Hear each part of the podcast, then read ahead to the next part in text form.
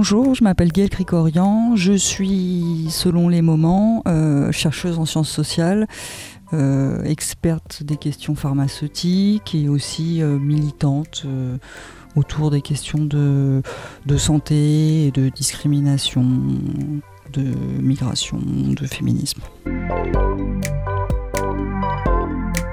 Et vous l'avez compris, c'est Gaël Cricorian qu'on va retrouver dans un instant pour cette 31e émission de Du poil sous les bras.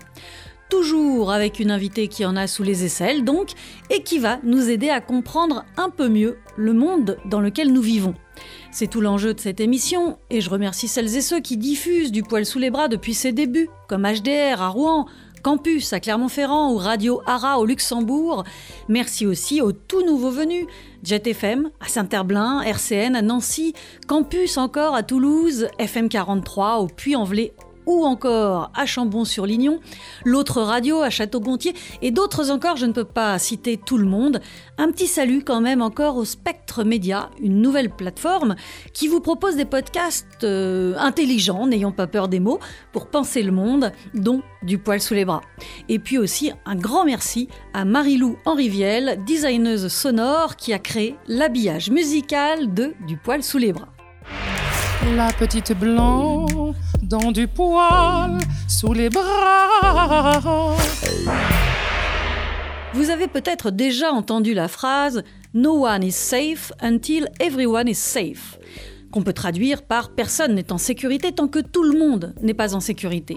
Être en sécurité, c'est être tiré d'affaire, être safe, safe parce qu'on a été vacciné contre une maladie par exemple, ce qui ne nous empêchera pas forcément de l'attraper, on est d'accord, mais ce qui pourra éventuellement nous éviter d'en mourir ou de la filer à d'autres plus vulnérables. Mais avoir accès au vaccin n'est pas donné à tout le monde. C'est comme pour l'accès à d'autres médicaments. Cela devrait être un droit. Le droit d'avoir accès à des produits dont dépendent parfois nos vies. Et ce droit d'accès, qui n'existe pas partout, est aussi menacé en Europe et dans les pays riches. C'est déjà un mythe de croire qu'il y a une égalité d'accès aux médicaments et aux soins en France.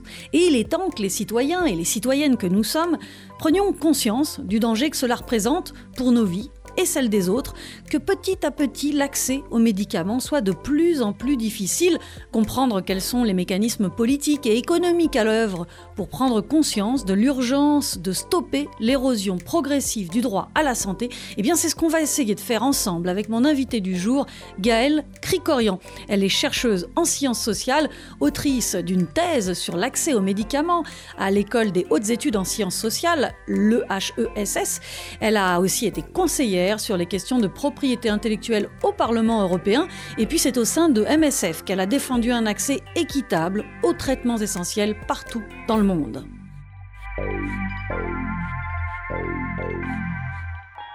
Parlons de médecine une fois de plus pour aborder aujourd'hui un sujet grave, la recherche médicale.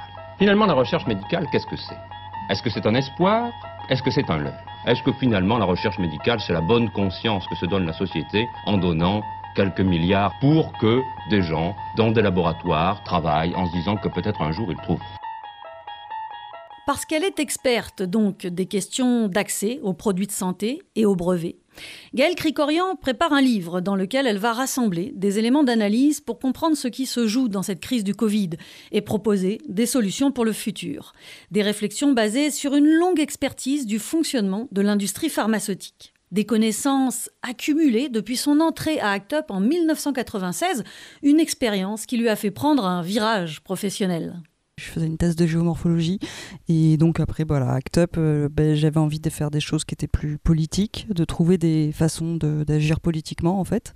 Et donc euh, ça m'a aussi amené à m'intéresser à beaucoup de questions euh, qui m'étaient complètement étrangères et notamment la question de, bah, des produits de santé, des produits pharmaceutiques, de l'industrie. Alors la question qui se posait, enfin c'est une question qui se pose toujours aujourd'hui, il y a de plus en plus de gens, mais c'était la question de, oui, de l'accès.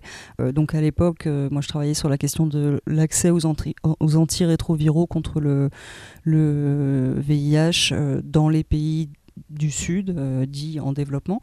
Donc euh, la situation de l'époque, c'était euh, des médicaments qui, étaient disponibles à partir de 96 dans les pays riches et qui changeaient dramatiquement la, situation pour les patients, mais qui étaient complètement inaccessible dans les pays du Sud en raison du coût. Donc ce à quoi on s'intéressait, c'était vraiment comment est-ce qu'on peut permettre bah, que les gens de ces pays-là aient accès aux médicaments. ce qui nous a en fait amené progressivement à nous poser des questions sur comment ça marche euh, les médicaments, comment ça marche l'industrie, comment ça marche la recherche. Donc nous, dans un premier temps, euh, on était confronté au fait que les médicaments étaient trop chers, donc on a essayé de négocier avec l'industrie, puis on s'est rendu compte qu'en fait, bah voilà, pour chaque produit, il y avait une firme qui allait détenir les droits, et à partir du moment où elle était toute seule, elle avait le monopole, bah ça lui permettait d'imposer des prix assez, euh, assez élevés, euh, et que c'était difficile de, bah, de négocier parce qu'on n'avait pas tellement d'outils. Donc on s'est posé la question de savoir d'où venaient ces monopoles, euh, donc c'était des brevets, pourquoi il y avait des brevets, qu'est-ce que c'était un brevet. Donc on a commencé à rentrer un peu dans cette euh, matière euh, juridique en fait, qui nous était complètement étrangère, pour essayer de comprendre en fait à quelle réalité on était confronté.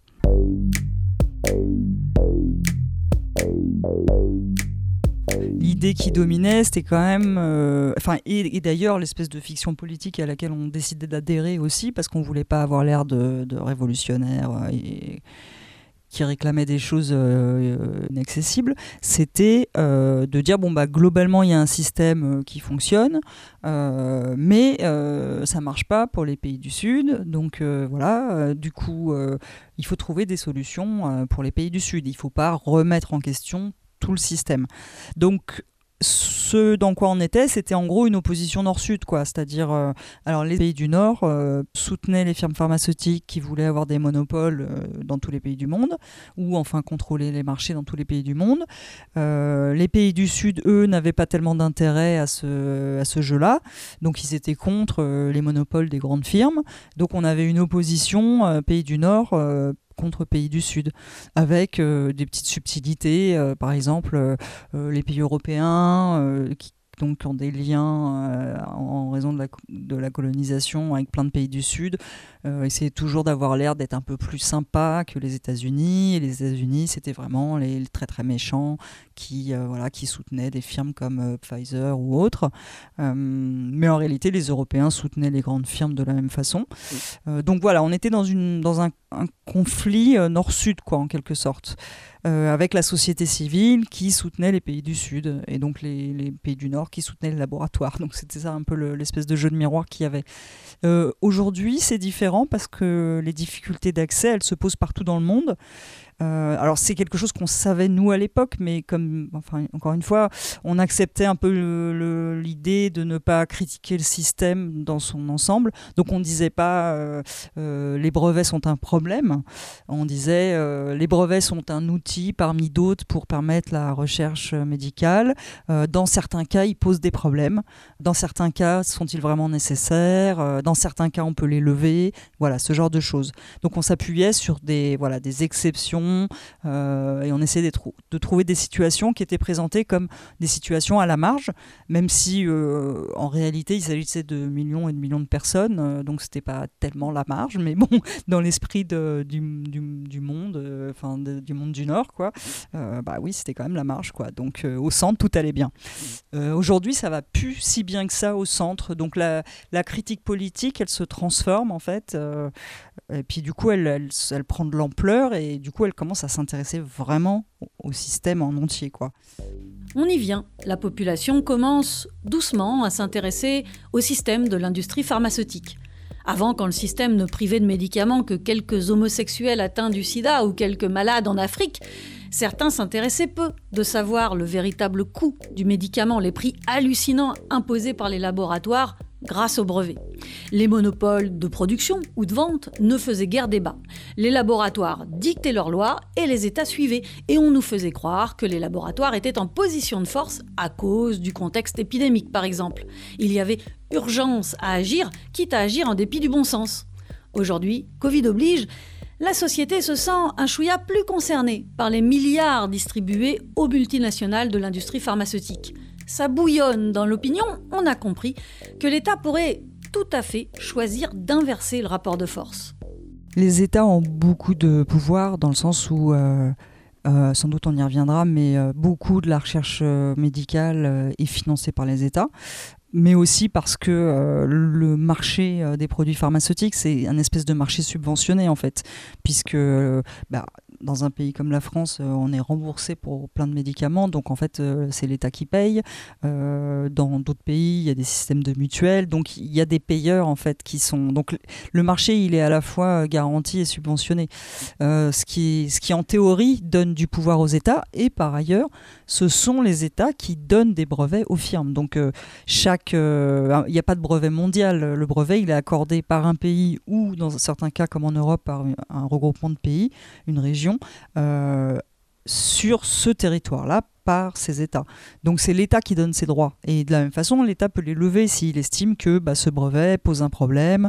Euh, par exemple parce que euh, bah, il n'y a qu'une firme qui produit et puis les produits bah, sont beaucoup trop chers ou alors il n'y en a pas assez ou alors ils sont de mauvaise qualité. En général, c'est les trois types de problèmes qu'on peut avoir et donc l'État peut dire bon bah voilà là j'ai un problème, j'en ai besoin de beaucoup tout de suite, je vais demander à plein d'autres gens qui n'ont pas le brevet de me fabriquer ce machin. Et d'ailleurs, l'OMC, l'Organisation mondiale du commerce, en 2001 à Doha, dans le contexte euh, donc d'une réunion interministérielle euh, où il était beaucoup question de l'accès au traitement dans les pays du Sud, euh, l'accès au traitement contre le VIH, l'OMC a clarifié que les États étaient libres euh, de lever les brevets pour euh, l'accès aux médicaments. Enfin, en fait, quel que soit le motif, en fait, ils sont complètement libres de lever les brevets. Moi, je connais une quarantaine de pays qui ont utilisé les licences obligatoires dans le domaine du médicament. En fait, c'est un dispositif euh, juridique qui peut être utilisé dans plein d'autres domaines technologiques, hein, pas seulement le médicament. et donc, dans le domaine du médicament, moi, je connais une quarantaine de pays qui l'ont fait. Alors, soit pour des traitements contre le SIDA, pour des anticancéreux, produits cardiovasculaires, traitements contre l'hépatite C euh, et d'autres traitements. Mais clairement, on voit qu'il y a une réticence dans, les pays du Nord à utiliser ça. Et en même temps, euh, l'Allemagne, il n'y a pas longtemps, euh, l'a fait pour je ne sais plus quel traitement qui pouvait s'avérer intéressant contre le Covid. Finalement, il s'est avéré que le traitement n'était pas, pas, intéressant. Mais donc là, par exemple, on a vu l'Allemagne faire une licence obligatoire sur un traitement dans le contexte du Covid. On a vu Israël, Israël l'a fait aussi. Enfin, il y a donc donc ça, ça s'appelle la licence obligatoire, hein, ce, mécanisme-là. On en entend parler de temps en temps parce que c'est une revendication qui commence en fait à, émerger dans les pays du Nord. C'est quelque chose qui a été beaucoup discuté dans les pays du Sud en fait. Euh, et d'ailleurs, c'est intéressant de voir qu'il y a une, forme d'expertise en fait dans la société civile et dans les associations qui s'est développée sur cette question juridique. Euh, c'était moins le cas au Nord puisqu'on n'avait pas besoin. Et puis maintenant, ça devient le cas. Et donc on voit euh, cette année, on a vu beaucoup de journalistes aller voir les associations de patients en disant oui mais alors, ou les associations de, défense de l'accès à la santé, euh, en leur disant mais alors c'est quoi ces licences obligatoires? Est-ce qu'on peut le faire? Est-ce que si on le faisait, on pourrait avoir accès à des vaccins Covid, anti-Covid, etc. Et voilà, ces licences obligatoires, c'est simplement l'État, euh, par un décret ou une décision de justice, lève en fait euh, temporairement le brevet, moyennant une redevance. Hein, donc c'est pas le laboratoire va toucher une redevance en fait sur la la vente du produit. Mais donc, ça permet de demander à d'autres firmes, en fait, euh, de, produire quelque chose dont on a besoin.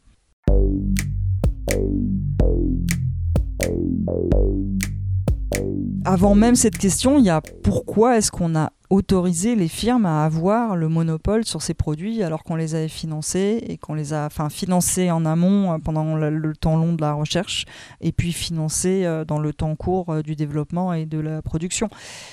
Euh, ça déjà, ça ne va pas. Donc euh, dans un deuxième temps, euh, on n'utilise pas les licences obligatoires alors qu'on pourrait, parce qu'on ne veut pas se fâcher avec ces firmes-là et qu'on pense que le meilleur calcul, c'est d'être leur merci. Enfin, franchement, il y a des moments j'ai du mal à comprendre. Enfin, par exemple, si on s'était retrouvé dans une situation où il y avait un besoin mondial de n'importe quoi, de papier toilette, on aurait fait fabriquer ça par des centaines ou des milliers de firmes, parce qu'on peut avoir des centaines ou des milliers de firmes à travers le monde qui produisent ces trucs, que ce soit du papier toilette ou en fait des vaccins. Évidemment, c'est plus compliqué si c'est des vaccins, mais c'est faisable. Euh, comment on peut à la fois dire euh, c'est la guerre et en même temps euh, ne pas faire ça en fait, et se dire on va laisser quatre ou cinq firmes produire assez pour l'ensemble du monde, de sorte qu'on ait 15 milliards de doses par an. Enfin, c'est complètement absurde.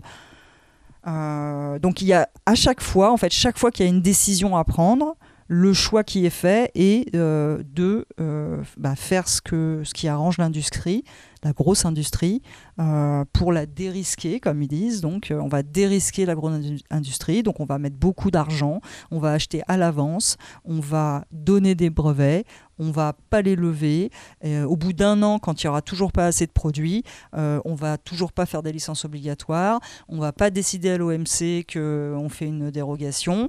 on va essayer de faire en sorte que Pfizer fasse des, contrats volontairement avec certaines firmes du Sud pour progressivement développer des produits, parce que c'est ce qui va permettre à Pfizer de continuer à contrôler le marché mondial. Alors ça va mettre 5 euh, ans au lieu de 2, euh, mais voilà, ce sera à la fin du compte, ce sera Pfizer qui aura des contrats avec des firmes du Sud qui donc deviendront dépendantes de cette multinationale et qui vont devenir son producteur. Comme on le voit d'ailleurs pour le Covid en ce moment, on a des firmes au Sud qui produisent pour le Nord, pour Pfizer ou Moderna.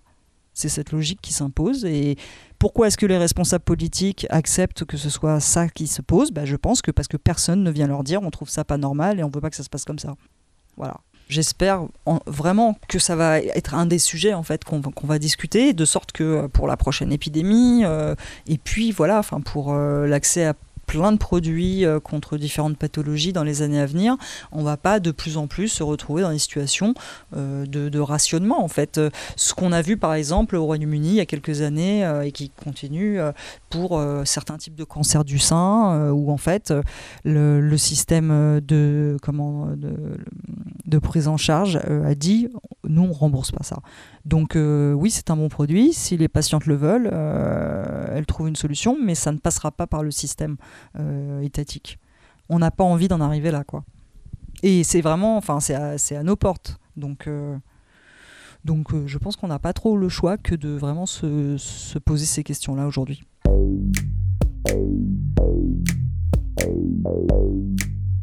Après, pourquoi dans les faits les États ne s'en servent pas? Donc là, on ferme le livre 1 et on s'attaque au livre 2. Et le livre 2, c'est à propos de... À propos de, bah, rapports de pouvoir dans lesquels les États se sont mis en, donnant de plus en plus d'avantages aux firmes, donc des brevets, mais aussi d'autres types d'avantages, de subventions, de crédits d'impôt, de ci, de là. Euh, toujours dans l'idée que, euh, bah, que, par exemple, euh, faire du bien à Sanofi, c'est faire du bien à la France. sauf que, bon, bah voilà, aujourd'hui, les multinationales, c'est avant tout des multinationales. L'intérêt aujourd'hui de Sanofi, c'est pas l'intérêt ni de la France, euh, ni des territoires euh, français ou de l'emploi français. Donc euh, c'est comme si l'agenda industriel des États en fait était un peu à la ramasse par rapport à l'agenda économique des firmes. Et puis il y a aussi qu'il y a une forme de collaboration très rapprochée qui s'est mise en place depuis 30-40 ans entre les États et ces firmes, ce qui a permis en fait qu'on ait les lois et les règles sur la propriété intellectuelle qu'on a, qui en gros ont quasiment été écrites par les firmes. donc il y a les firmes sont devenues euh, une espèce de ressource d'expertise pour les États. Euh, toujours avec cette idée que ah, bah, notre industrie euh, c'est nous. Donc quand ils nous donnent des conseils bah, en fait c'est bon pour nous. Et voilà nous nous l'État nous le pays. Sauf que ça à la fois ça a mis en place des relations de dépendance entre bah, les, gens qui servent l'État et puis euh, l'industrie, l'industrie notamment pharmaceutique. Euh, mais aussi, ça, ça, évidemment, ça s'est accompagné d'une perte d'expertise au sein des États donc qui les rend d'autant plus dépendants que par exemple si on va aujourd'hui euh, au ministère de la santé trouver quelqu'un qui s'y connaît en propriété intellectuelle alors que c'est vraiment un droit fort qui concerne le médicament en fait, on rame parce que voilà, parce qu'il n'y a plus vraiment d'experts sur cette question-là dans ce ministère-là, parce que quand ils ont un problème, euh, en fait, ils demandent au ministère de l'Industrie, qui lui-même euh, demande au syndicat de l'industrie. Donc, euh, donc voilà. Après, évidemment, peut aussi y avoir d'autres formes d'intérêts et de collusion. Il peut y avoir de la corruption dans certains cas. Peut y avoir des intérêts financiers plus importants qui voilà, qui vont peser sur des dirigeants politiques. Mais donc tout ça explique que les pays du Nord, en dépit du fait qu'ils ont de plus en plus de problèmes avec euh, le prix des médicaments, n'utilisent pas euh, les moyens qu'ils ont pour essayer de ramener euh, l'industrie à quelque chose de raisonnable. La dernière composante, c'est un peu le livre 3, c'est qu'en fait, il n'y a pas de demande sociale. en France, par exemple, et quand j'ai commencé à travailler sur les questions d'accès aux produits contre le, sida. En fait, on ne sait pas le prix des médicaments en France, on ne sait pas ce que ça coûte, souvent on ne le paye pas, on paye de plus en plus, mais donc il n'y avait pas de conscience. Nous, notre revendication, c'était le 100% pour, euh, pour euh, si quelqu'un a le sida, euh, bah voilà, 100% quoi, de remboursement. Mais le prix que ça coûte, on n'en savait rien. Donc progressivement, on prend conscience de ce que les choses coûtent, mais tant que la demande, enfin tant qu'il n'y a pas une politisation de ces questions-là et, une revendication de la société civile pour peser sur les États. Par exemple, en ce moment, ce à quoi on assiste, c'est on veut avoir accès à des doses de vaccins on, s'en fout de savoir combien ça coûte. Et d'ailleurs, l'État dit lui-même, euh, quoi qu'il en coûte. Donc on paye 20 euros, un truc qui doit en coûter 20 centimes, donc on paye sans doute 100 fois plus cher qu'on devrait. On se dit, bon, bah, c'est pas grave, moi je vais faire une dose, deux doses, trois doses, euh, peut-être ça fait 40 euros ou 60 euros. Euh, bah, tout ça fois 50 ou 60 millions de personnes, en fait c'est colossal, ça fait 1,2, 1,5 milliards d'euros. mais ça, c'est pas notre euh, souci principal. Notre souci principal, c'est d'avoir accès et que l'accès soit assuré. Donc l'État, du coup, se retrouve dans une situation où euh, il ne veut pas se fâcher avec l'industrie. Euh, et par ailleurs, le seul problème qu'il a avec les, les patients, c'est leur donner accès. Donc l'industrie s'en sert pour obliger les États, en fait, en leur disant si vous le faites pas, bah, eux, ils n'auront pas accès et ils vont pas être contents. Donc, en gros, vous, vous devez euh, accepter nos conditions. C'est un peu comme ça que se passe la négociation. Alors c'est pas gagné, on le voit, d'inverser le rapport de force, mais c'est possible. L'inégalité d'accès au vaccin contre le Covid démontre à nouveau à quel point l'industrie pharmaceutique n'est plus du tout pensée pour donner accès aux médicaments. Financiarisation, objectifs de profit, délocalisation, concentration de production. C'est beaucoup cela l'industrie pharmaceutique, en tout cas en ce qui concerne les multinationales qui la représentent. Multinationales à la tête desquelles se trouvent des personnes placées là pour faire de l'argent et plus du tout pour nous procurer des produits essentiels. Évidemment, c'est une industrie qui s'est extrêmement transformée depuis euh, trois ou quatre décennies. Euh, alors en effet, il y a la question de qui dirige euh, les firmes. Alors évidemment, c'est plus des pharmaciens ou des médecins comme il y a 20 ans, ça pouvait être le cas. Euh, c'est des structures aussi qui sont beaucoup plus grosses puisqu'il y a eu toute une phase de fusion-acquisition où donc on se retrouve avec une espèce de grosse poignée de multinationales. Alors évidemment, quand on dit l'industrie pharmaceutique, en réalité, l'industrie pharmaceutique, c'est pas que des multinationales. C'est d'un côté euh, une poignée de multinationales qui en gros euh, contrôle ce, domaine industriel, et puis de l'autre, tout un tas de petites et moyennes entreprises, comme on dit, qui, bah, elles, vont euh, réaliser des étapes de ce que ça veut dire que de mettre au point des médicaments.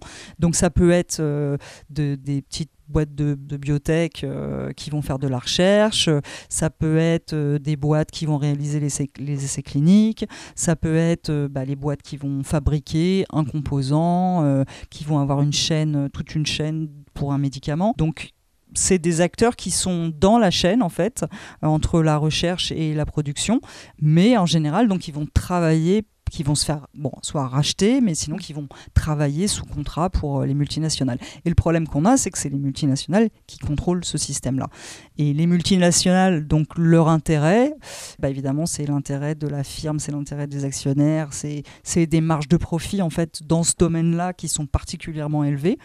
Ce qui est assez paradoxal parce qu'on est toujours un petit peu avec cette petite musique de l'accès aux médicaments, la santé c'est essentiel, c'est un droit, etc. Et en même temps, c'est un domaine économique dans lequel il y a des niveaux de profit euh, les plus élevés de, tous les secteurs. Et on est euh, généralement entre 15 et 40 Et là, on est en train de complètement faire sauter les scores avec le Covid. Donc des, des niveaux de retour euh, qu'attendent en fait euh, bah, l'ensemble des personnes qui ont des intérêts dans ces firmes. Donc pour avoir ces niveaux de retour-là, il faut imposer euh, à la fois beaucoup de contrôle et puis des prix très élevés. C'est la même logique qu'on a partout ailleurs en fait. C'est l'idée que euh, le fait qu'il y ait un marché, en fait, ça va faire en sorte que les acteurs économiques vont s'organiser pour que euh, ce marché soit satisfait. Bon, dans le domaine du médicament, on a essayé de mettre, enfin, on a des petites règles en fait qui permettraient euh, d'éviter la cata, mais comme on s'en sert, comme on l'a expliqué tout à l'heure, on s'en sert jamais de ces petites règles qui permettraient de redresser un petit peu les choses.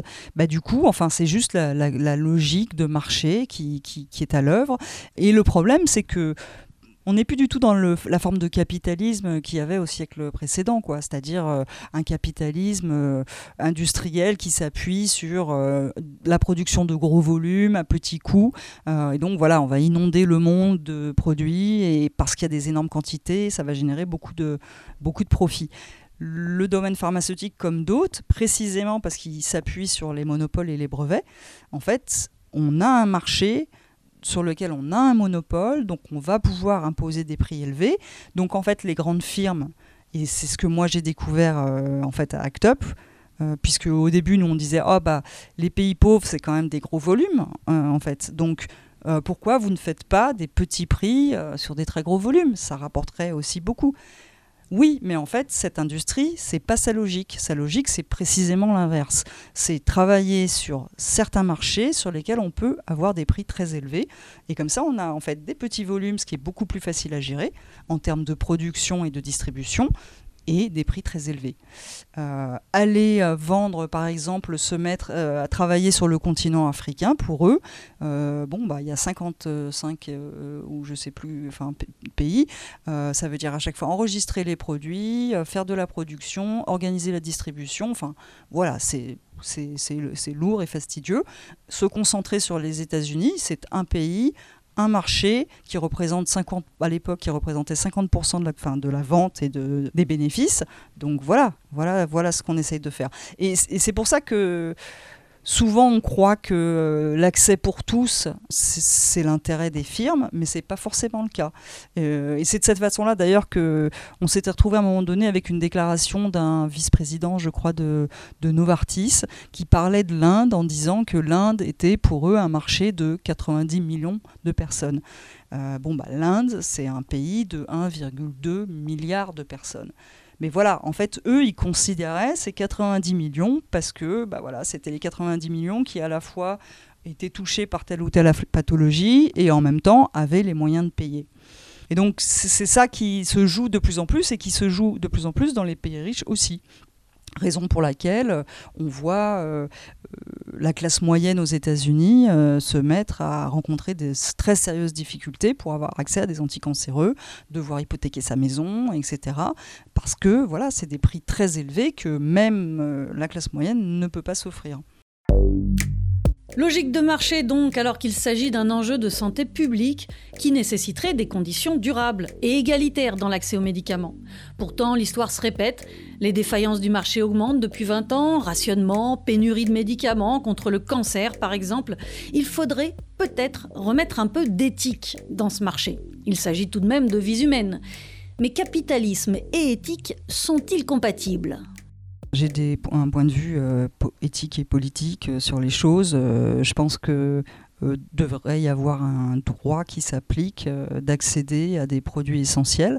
Ça ne veut pas dire non plus nécessairement n'importe quel produit pharmaceutique, mais des produits pour lesquels on est vraiment sûr qu'il y a un vrai intérêt.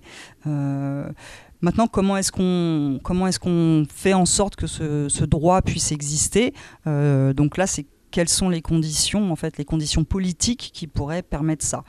Euh, et, c'est une partie du travail que, je fais, en fait, c'est d'essayer de, comprendre euh, quelles sont les conditions qu'il faudrait qu'on ait euh, pour qu'on puisse donc satisfaire ces principes éthiques. Et la difficulté, c'est que ça remet en question énormément de, choses dans la façon dont, dont ça se passe aujourd'hui dans le domaine pharmaceutique pas seulement à cause des différents problèmes dont on a déjà parlé. D'ailleurs, j'ai oublié de parler évidemment du fait que plus cette industrie évidemment s'enrichit, plus elle a de moyens pour peser politiquement. Hein. Il y a aussi évidemment la dimension de lobbying qui est très forte, où donc il y a des, acteurs qui, vont être là quotidiennement à aller s'adresser aux politiques pour lui expliquer ce qu'il doit faire. Évidemment, ça, ça, pèse. Donc il y, a énormément de choses à essayer de remettre, enfin à essayer de modifier, à la fois dans les principes de base, comme on disait tout à l'heure, ne pas s'imaginer que parce qu'il y a un marché, eh ben, ça va suffire à faire travailler les acteurs comme il faut pour qu'à la fin, chacun puisse avoir euh, le produit sur le marché. Euh, cette logique de marché, elle ne répond pas à une logique de santé publique. Et ensuite, qui sont les acteurs qui doivent travailler et comment est-ce qu'ils doivent travailler euh, les uns avec les autres et quelle est la nature de la contractualisation entre ces différents acteurs. Un des gros problèmes qu'on a, et bien illustré avec le cas du Covid, c'est qu'il y a un, déséquilibre très fort entre le public et le privé du point de vue des, intérêts. Cette relation d'échange, elle est complètement euh, déséquilibrée en faveur de certains acteurs du privé. Donc euh, ça va demander beaucoup de choses, pas forcément très révolutionnaires dans un sens, mais qui vont fortement euh, modifier la dynamique politique. par exemple, il va falloir beaucoup plus de transparence sur ce qui se passe.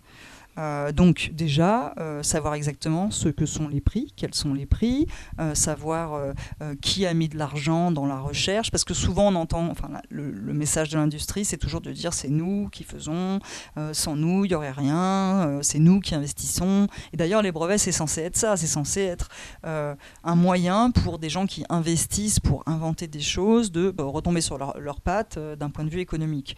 Sauf qu'en réalité, on se rend compte qu'il y a énormément d'argent public qui va dans la recherche, mais on ne peut même pas discuter de combien ou de quoi, parce qu'en fait, on ne le sait pas, parce que les données, elles ne sont pas connues, elles ne sont pas partagées.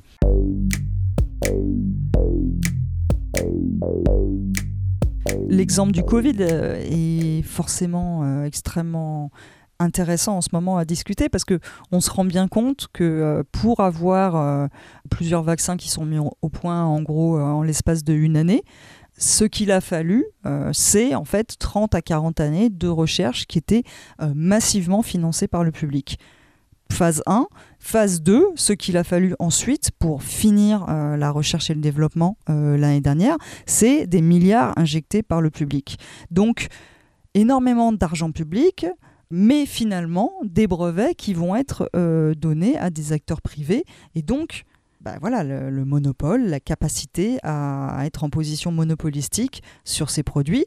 Résultat, euh, évidemment, euh, des prix qui sont imposés et une fois de plus, quoi, qui paraissent peut-être pas chers à la dose, mais en réalité, c'est très très cher. Euh, c'est très très cher. Et d'ailleurs, on pourrait se dire, au début, on doit prendre une dose, puis finalement, il en faut deux, puis ensuite, il en faut trois. Donc, on pourrait dire à l'industriel, bah, en fait, votre produit, il n'est pas en soi efficace, il faut en prendre plein de fois, donc vous devriez donner gratuitement. Non, au lieu de ça, eux reviennent en disant, ça va maintenant coûter plus cher et ben ils sont en situation de monopole. Et comme l'État ne veut pas revenir sur ce monopole, le lever alors qu'il pourrait, donc on doit euh, payer. Et la raison pour laquelle c'est pas discuté politiquement, je pense, au-delà du fait que peut-être les gens sont peut-être un peu trop strictement euh, dans leur logique individuelle, mais c'est aussi parce qu'en fait, on ne sait pas combien a été donné. On ne sait pas combien a été donné et on ne peut pas le savoir. On a essayé de savoir euh, combien chaque firme avait eu, par exemple, de l'Union européenne. Cette information est aujourd'hui présentée comme un secret d'affaires, c'est-à-dire une donnée euh, de nature à voilà, avoir un impact commercial pour la firme si elle est connue et donc en vertu de, de législation nouvelle d'ailleurs sur le secret des affaires non communicable ce qui me semble euh, complètement scandaleux et vraiment antidémocratique au possible. Ce qui a été négocié entre l'Europe et les firmes à, propos des doses, donc combien ils ont reçu, euh, combien ils font payer, on ne peut pas le savoir. C'est euh, secret des affaires. Et ça, c'est la logique générale en fait qui s'applique dans ce domaine-là et qui, qui fait qu'en fait, on ne peut pas avoir de discussion publique sur euh, les conditions du fonctionnement de ce système. On reste sur la narration de l'industrie, c'est nous qui faisons, sans nous, vous ne pouvez rien. Euh, L'État considère que s'il se met à dos les grosses firmes, il va être euh, coincé, donc il ne veut pas faire ça. Et les gens, bon, veulent avoir accès, mais s'intéressent à rien d'autre. Et on entretient ce système-là. donc la première chose à faire évoluer, il me semble, c'est cette question de la transparence, parce que bon, peut-être que si les données sont aussi rendues plus disponibles, peut-être que les gens vont mieux se rendre compte du fait qu'il euh, y a un déséquilibre total, euh, que par exemple au moment où on est en train de vraiment euh, s'apitoyer sur le sort des personnes qui travaillent dans les hôpitaux et plus ou moins accepter le fait que bah oui c'est malheureux mais ils n'auront rien de plus, en réalité il y a énormément de ressources qui partent dans une autre direction euh, vers Pfizer, vers Moderna, alors qu'on on pourrait au moins très facilement payer dix fois moins cher ce qu'on est en train de payer. Donc, euh, c'est des questions d'arbitrage euh, politique, des questions d'enjeux démocratiques très forts, en fait, qui pourraient être soulevés aujourd'hui. Finalement, est-ce que l'ancienne image du chercheur qui était un pauvre monsieur, avec le nez tout rouge et les oreilles toutes bleues dans un laboratoire tout glacé, est-ce que c'est pas celui-là qui, isolé, malheureux et triste, arrivait à trouver Est-ce qu'il ne faut pas que ce soit des martyrs qui cherchent le mythe de l'inventeur euh, seul euh, dans sa tour, enfin voilà, c'est un mythe et c'est la recherche, ça marche pas comme ça, l'invention, ça marche pas comme ça. Au contraire, c'est un travail très collectif. Donc euh, et c'est et on alors les brevets ont tendance à privatiser la connaissance et entre d'une certaine façon à cloisonner la recherche, ce qui dans un sens, limite en fait les partages euh, d'informations et de savoir qui peuvent booster la recherche. Euh, mais quoi qu'il en soit, ça reste un travail très collectif dans lequel donc on se rencontre. Il y a une grosse part de d'efforts, d'investissement du public, que ce soit à travers de l'argent évidemment ou des crédits d'impôt, mais aussi évidemment bah, le financement de labos de recherche publique, des universités, etc., etc. Donc plein de canaux par lesquels en fait euh, de la ressource publique, euh, même les hôpitaux, les médecins, les patients qui sont dans les essais cliniques, ben voilà, c'est une contribution du public. Euh, le labo, il arrive, il donne sa molécule, ensuite il sort des résultats et puis après il vend le médicament. Mais cette contribution publique, elle passe à peu près, elle est, elle est complètement invisibilisée. Donc ça ne veut pas dire de ne pas reconnaître la part de privé qu'il peut y avoir là-dedans. après, il s'agirait de distinguer les différents privés. et moi, c'est quelque chose que je, dis à des responsables politiques souvent quand je parle avec eux, c'est si c'est une biotech qui a fait la recherche, euh, si c'est une biotech qui, sort le produit, euh, si c'est une biotech qui produit tel médicament, peut-être que vous avez plutôt intérêt à négocier avec cette PME, petite, et, petite ou moyenne entreprise, plutôt que euh, attendre que ce soit une multinationale en fait qui contrôle tout ça et avec lequel vous allez négocier. Et oui, en effet, c'est plus difficile de négocier avec euh, Pfizer qu'avec une PME euh, installée euh, dans la région Rhône-Alpes. Mais évidemment, pour pouvoir suivre l'ensemble de, des, des, actions qui ont besoin d'être menées, ça voudra peut-être dire faire des deals avec 15 acteurs au lieu de 1. Donc peut-être ça veut dire plus de travail. Peut-être ça veut dire plus de capacité à mener ce travail, mais, mais, mais ça veut dire aussi des coûts bien réduits de, sur l'ensemble de la chaîne et aussi en fait une complète euh, revalorisation en fait de l'utilisation de la ressource publique. Et c'est là où pour moi ces questions-là sont extrêmement politiques, évidemment parce qu'il s'agit de la santé et d'essayer de, permettre la meilleure santé de tous, mais aussi parce qu'il est question de comment on utilise la ressource publique en fait. De quelle façon cet argent est, engagé en notre nom. Et donc c'est là où il me semble qu'à un moment donné, c'est à la fois notre responsabilité et puis aussi notre intérêt à relativement court terme de nous mêler de ça, parce que je crois que la façon dont ces ressources publiques sont aujourd'hui engagées en notre nom euh, nous amène dans le mur euh, pour un nombre de plus en plus important de personnes. Donc peut-être qu'il y aura toujours une partie de la population qui, avec ce mécanisme... Euh, euh, s'en sortira. Euh, sauf que le nombre de ces personnes est de plus en plus réduit. Le nombre de personnes qui rencontrent des difficultés, quel que soit le niveau économique du pays, est de plus en plus euh, important. Donc on a plutôt intérêt à s'en préoccuper. Le problème, c'est que quand on discute des situations concrètes avec les gens qui sont dans les ministères, on se retrouve avec quelqu'un par exemple qui dit bah moi je suis en négociation avec telle firme qui me propose un traitement euh, qui va coûter un demi million par personne. On a je ne sais pas combien de patients dans le pays, euh, c'est pas forcément des très gros chiffres, mais à coût d'un demi million ça va très vite. Les associations qui représentent ces patients veulent l'accès aux produits. Euh, la solution à court terme, en fait, c'est d'accepter. Dans deux ans, cette personne avec qui je discute, elle sera plus là. Donc c'est aussi ça le problème qu'on a de responsabilité des responsables entre guillemets politiques, euh, c'est qu'en fait, euh, ils sont confrontés à un conflit à un moment donné, une situation de tension.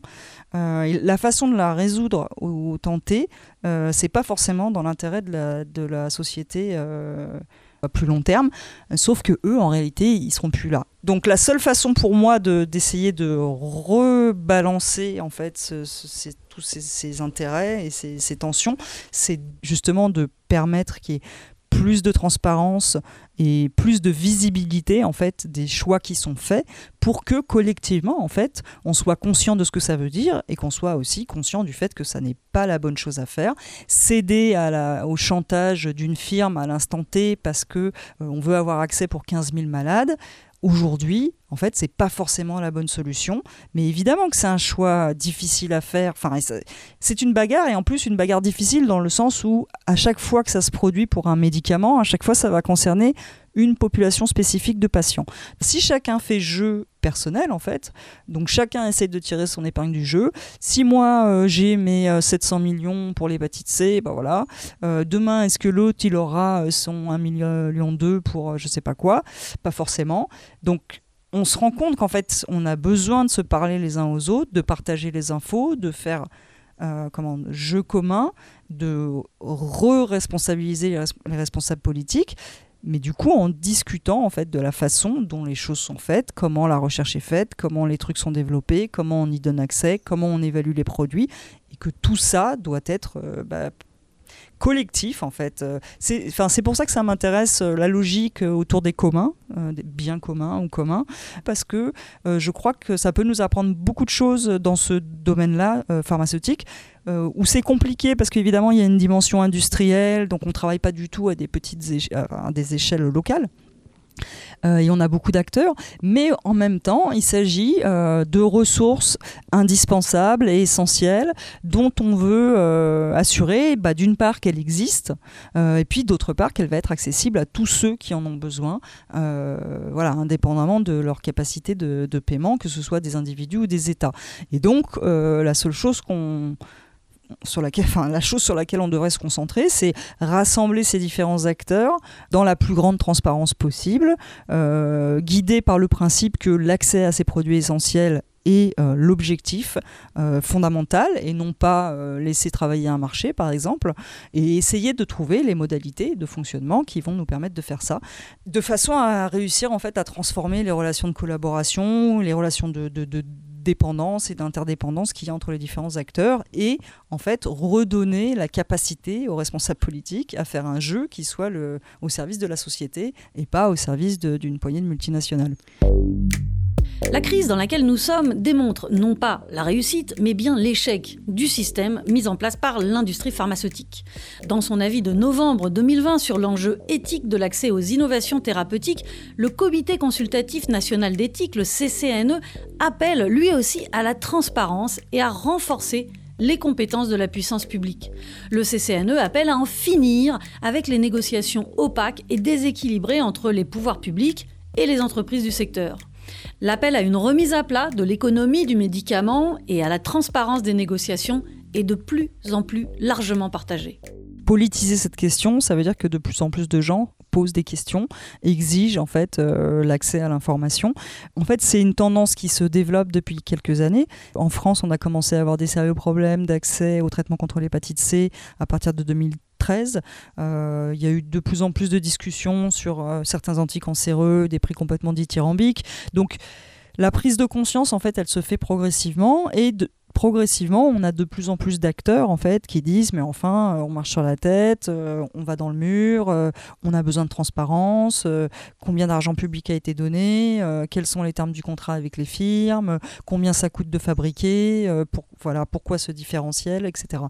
Donc voilà, enfin, il faut juste que ces questions-là en fait soient de plus en plus portées et que en fait on arrive à obtenir qu'on doit avoir des réponses. C'est pour ça qu'il y a un enjeu important sur cette histoire de secret des affaires, parce que si on accepte que, euh, au nom des dernières directives euh, ou lois qui ont été euh, passées sur le secret des affaires, on ne peut pas euh, savoir ce qu'il y a aujourd'hui euh, dans le contrat entre Pfizer et la Commission européenne. Eh ben, on valide en fait le principe que voilà, donc c'est fini, on n'a pas accès. Et ça se joue dans le domaine de la santé, mais cet argument du secret des affaires, il sert aussi dans le domaine de l'environnement beaucoup. À chaque fois en fait qu'il y a des informations euh, qui potentiellement vont créer des, polémiques ou vont desservir l'intérêt commercial de la firme, elle essaye de faire qualifier ça comme un secret des affaires. Sauf qu'il y a des intérêts supérieurs. il me semble que que ce soit la santé ou l'environnement, c'est des intérêts supérieurs au nom desquels on ne peut pas appliquer un secret des affaires. Il y a dans les dispositifs juridiques ce type d'exception enfin existe et on peut s'en servir. Donc là on est vraiment au moment un peu charnière où euh, il y a eu un renforcement euh, des législations euh, pour permettre de qualifier de plus en plus de choses de secret des affaires ces dernières années sous l'effet du lobbying industriel, très clairement. On est en train d'appliquer ces nouvelles règles.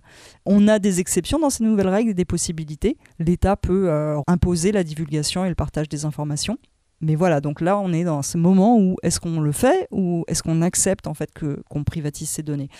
Et ça, c'est un gros enjeu politique euh, du moment, il me semble si on espère un fonctionnement démocratique de la santé, on est obligé de, changer de mode de fonctionnement. Et puis, il y a aussi des règles très claires sur euh, quand on, une fois qu'on a pris conscience que la recherche est un effort collectif, il me semble qu'on doit trouver des modalités pour que ce, cet effort collectif se traduise aussi dans le contrôle euh, de la ressource et que ça ne peut pas être contrôlé par un seul acteur. Donc peut-être que voilà, il faut s'intéresser à est-ce qu'on peut avoir des droits d'usage, est-ce qu'on peut voilà développer, enfin il faut développer des outils juridiques en fait qui permettent d'éviter de se retrouver dans des situations où une ressource particulièrement essentielle et vitale va être privatisée par un acteur euh, du coup va décider qui a accès au vaccin ou pas. Tout est possible en fait. Euh, ça dépend vraiment du rapport de force. Donc euh, là, on voit bien en ce moment qu'on est dans une situation d'une totale absurdité où à la fois on met en place des, fortes privations de liberté au nord pour euh, obliger euh, la population à être vaccinée, tandis que la plus grande partie de la population mondiale n'a pas accès au vaccin et ne peut pas avoir accès, euh, soit parce que c'est trop cher et de toute façon parce qu'il n'y en a pas. Donc c'est absurde. Ça génère un rapport de force et des mobilisations euh, qui font que, bon, bah, peut-être, en effet, on va réussir à lever, euh, enfin, à obtenir qu'il y ait une, levée de la protection par les brevets, une décision au niveau de l'OMC. Euh, ça serait une première étape. Ça, c'est l'histoire euh, Covid qui se déroule en ce moment. En même temps, euh, il y a des débats et des discussions en France, en Europe, aux États-Unis, euh, en Australie, enfin partout sur le problème de l'accès aux médicaments, des prix trop élevés. Il y a eu une résolution à l'OMS, l'Organisation mondiale de la santé, en 2019 pour justement amener plus de transparence dans le domaine pharmaceutique.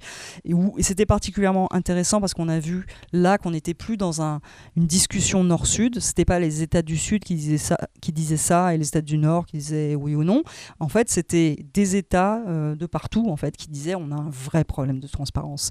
Et euh, le discours de l'industrie sur euh, gardons tout caché, on vous fera des meilleurs deals de cette façon-là, en fait, ça marche pas et on s'en sort plus en fait. Donc des pays comme l'Italie ou l'Espagne euh, étaient parmi les pays qui disaient non, ça ne ça va pas, on a besoin de faire de la transparence.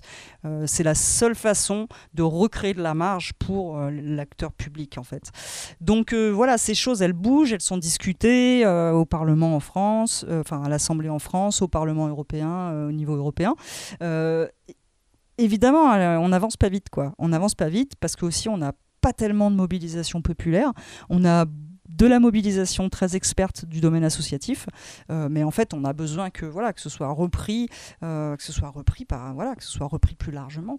Euh, c'est toujours, enfin, on est potentiellement, on est tous patients en fait, donc on est vraiment tout. Et là, bon, avec le Covid, on l'a bien vu, on est tous concernés tous, chacun d'entre nous.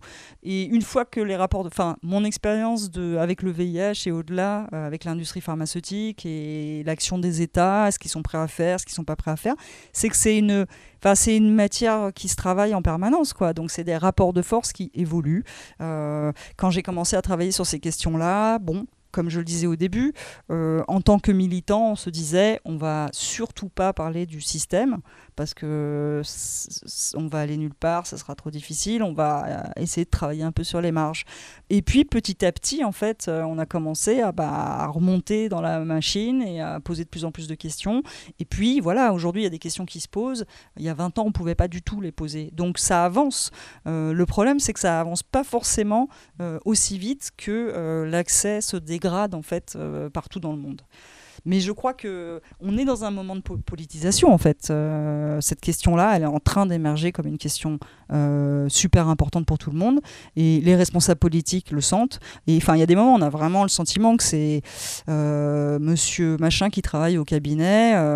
il se dit que voilà, dans 18 mois, il est plus là. Ça sera plus à lui de gérer ça. Il préfère même aller s'occuper de la question de la migration plutôt que de la question de l'accès. Enfin, j'ai entendu des choses comme ça. Donc, c'est dire s'il y a, enfin, il y a une forte pression politique euh, qui est en train de se constituer.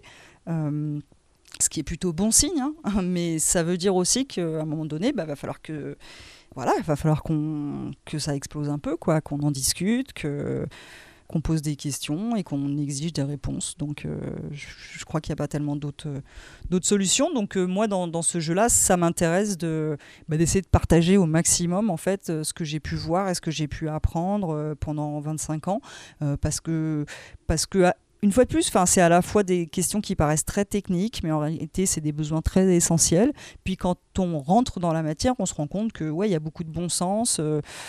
Enfin, c'est des questions politiques à discuter et que tout le monde peut en discuter en fait, et que euh, la recherche médicale, elle n'est pas faite par une poignée de chercheurs au fin fond des multinationales et que sans ces multinationales, on n'arrivera à rien. La, recherche, elle est faite par euh, ma cousine et je sais pas qui, et voilà quoi. Et donc, on peut tous s'en mêler en fait, et on n'est pas pris au piège en fait. On n'est pas pris au piège. Il faut juste arrêter de croire que c'est le cas.